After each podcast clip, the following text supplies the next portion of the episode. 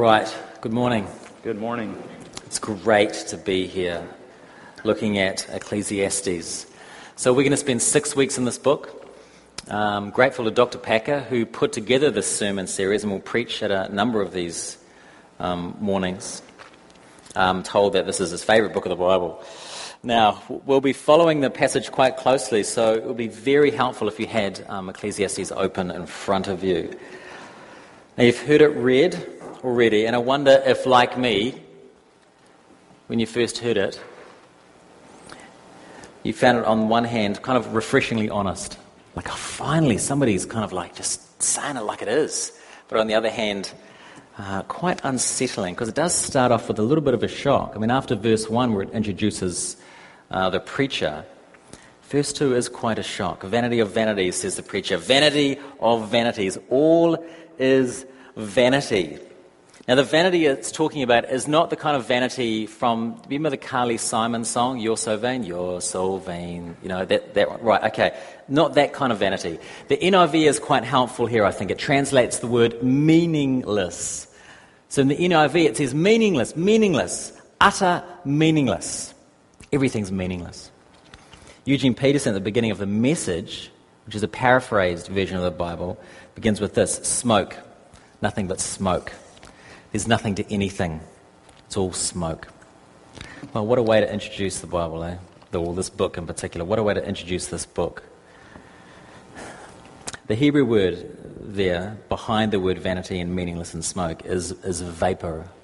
It just means vapor. It's like life is this evaporating cloud. It's brief and it's devoid of any real significance. So that's verse 2. That's the way he introduces this whole book. So, what are these words doing here? I mean, it doesn't sound like. I mean, we're Christians, right? Surely we don't believe this. I mean, we're not supposed to. We're not, it's not commending this, is it? It's not saying that we're supposed to think like this. So, what is it doing here? Well, I think what's happening here is the writer is trying to expose a problem before he presents a solution. And the writer or the preacher in Ecclesiastes wants us to have a, wants us to have a God centered view on life. But before he does that, he's got to lay out the alternative view. He's got to lay out the view of the, uh, the practical secularist, not the real philosophical sort of secularist, but just the practical secularist. Now, how do I know that? How do I know that's what he's doing there? How do I know that's his goal? Well, the key phrase, I think, is this little, this, these little three words here, under the sun. You see at the end of verse 3 and 9 and 14 there. You know, verse 3 What does a man gain by all his toil at which he toils under the sun? That little under the sun phrase is used 25 times in Ecclesiastes. Now, the little phrase means this. It means this. It means life viewed just horizontally, okay? Life under the sun. Life without God. Life bound just by nature, by what we can see and we can feel. A life bound by just, by just human perspective. So you see what he's doing, right? The preacher of Ecclesiastes. He wants us to be so disillusioned by a secular worldview, a life viewed through our little thimble full of knowledge. He wants us to be so disillusioned by this life that we run to God. That's his goal. How does he do it? He spends the first chapter of his book here looking through the eyes of an atheist. And the conclusion that will come from looking through those eyes. So verses 3 to 11 there, explaining, is, is, explaining, verse 2, is explaining why life under the sun is meaningless. Look at, just first, look, just look at verse 3, we've already read it. What does a man gain by all the toil which he toils under the sun? The gain word there, that's a commercial word. It's a, it's a profit word. It's a monetary profit word. So he's just beginning with a question like, what, what is the profit in life? Like, what do I actually get out of this? It's really quick, and then I don't really have much to show for it at the end. Leonard Woolf was the husband of Virginia Woolf, and he's quite a well to do, well known author and uh, thinker and publisher and editor. Anyway, he, he wrote an article in the Wireless Age, and, and let me just read a little quote from that to you about he, how he summarizes his life. And it's a very accomplished life. He says this I see clearly that I have achieved practically nothing. The world today and the history of the human anthill during the past five to seven years would be exactly the same if I had played ping pong instead of sitting on committees and writing books and memoranda. I have therefore to make the rather ignominious confession that I have, in a long life, ground through between 150 and 200,000 hours of perfectly useless work. So I think Mr. Woolf here could relate to verse 3. What have I gained through a lifetime of work? There's no profit in it.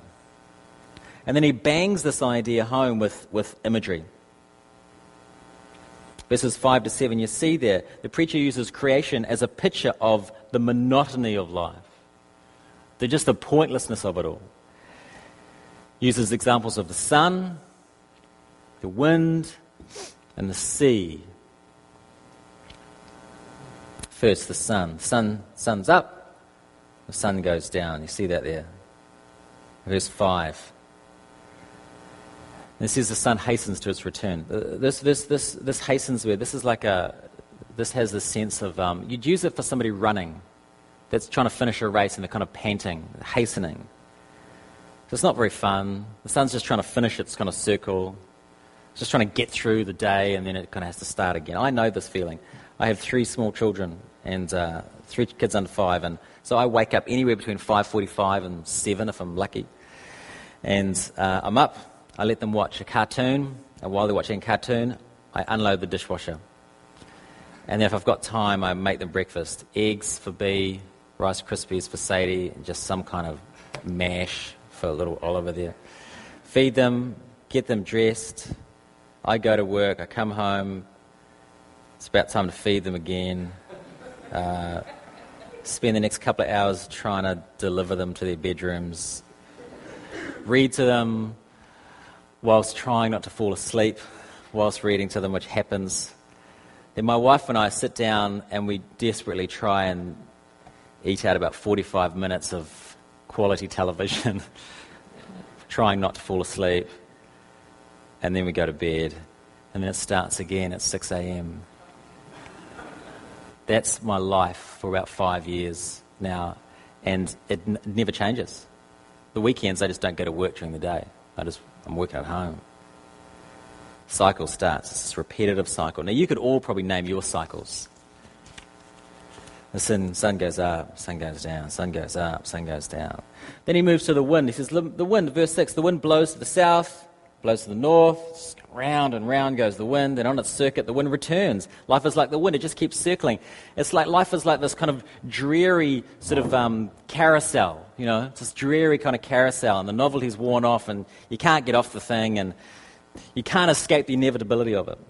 So the sun, the wind, then the sea, verse 7, all the streams run to the sea, but the sea is not full. The streams, he says, they seem to be working really hard, these streams, and they're flowing and they're flowing and they're rivers and they're fast and they're working really hard. And they pour their contents into the sea. And what's his conclusion? The sea doesn't seem to rise at all. It's this hard work, this endless activity, and the, the ocean doesn't get any bigger, it seems. Makes no difference. Doesn't seem to be any fuller. A lot of hard work, no profit. I thought of this. It's rather like, um, if you know Greek mythology, perhaps you've heard of um, Sisyphus. Sisyphus? Sisyphus.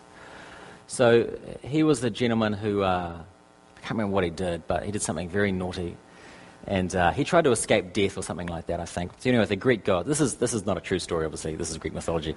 So the Greek gods punish him. And his punishment in hell um, is he has to roll a stone up a hill. You know this story, right? He has to roll a stone up a hill, and just before he gets to the top, the, the stone rolls down.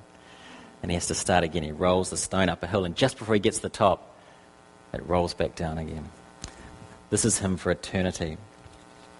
So the preacher here, using uh, the imagery of creation, he just pours picture of futility upon picture of futility. He doesn't really stop verse 8 to 10, and on top of everything else we've said so far, he says, We don't seem to be making much progress either. Uh, he sums it up. He goes, There's nothing new under the sun. No one can say, Oh, this is new. What he's getting at is he's talking about progress. There's nothing, we, we don't seem to be getting any better here. And you might say, Well, we actually have made progress as a people. I don't know. Not the things that really matter. When I've got an iPhone, that's really lovely. but not in the stuff that really matters. When the world has known thousands and thousands of years of violence and evil, we don't seem to be improving on that front. You just take the last hundred years, and we were supposed to have been getting our act together. You know, it's post Enlightenment. But just talking about um, all the, uh, the mega deaths of the last hundred years, you've got the Armenian genocide in 1915. A couple of decades later, you've got the Jewish Holocaust. A couple of decades later, you've got the killing fields of Cambodia. A couple of decades later, you've got the Rwandan genocide of the 90s. A couple of decades later, you've got the awful things happening in the Sudan. Humanity just can't seem to buck a trend. It Doesn't improve. We don't, we don't get anywhere. Nothing's new. It's, we're, not, we're not improving. Verse 11. On top of it all, this futile life that's short, that's monotonous, which we seem to experience no project, no progress at all. On top of that all, he says, verse 11, there is no remembrance of former things nor will there be any remembrance of the later things yet to be among those who come after. The preacher says, on top of all of this, your futile, monotonous life that seems to make no progress, on top of all of that, no one will remember you.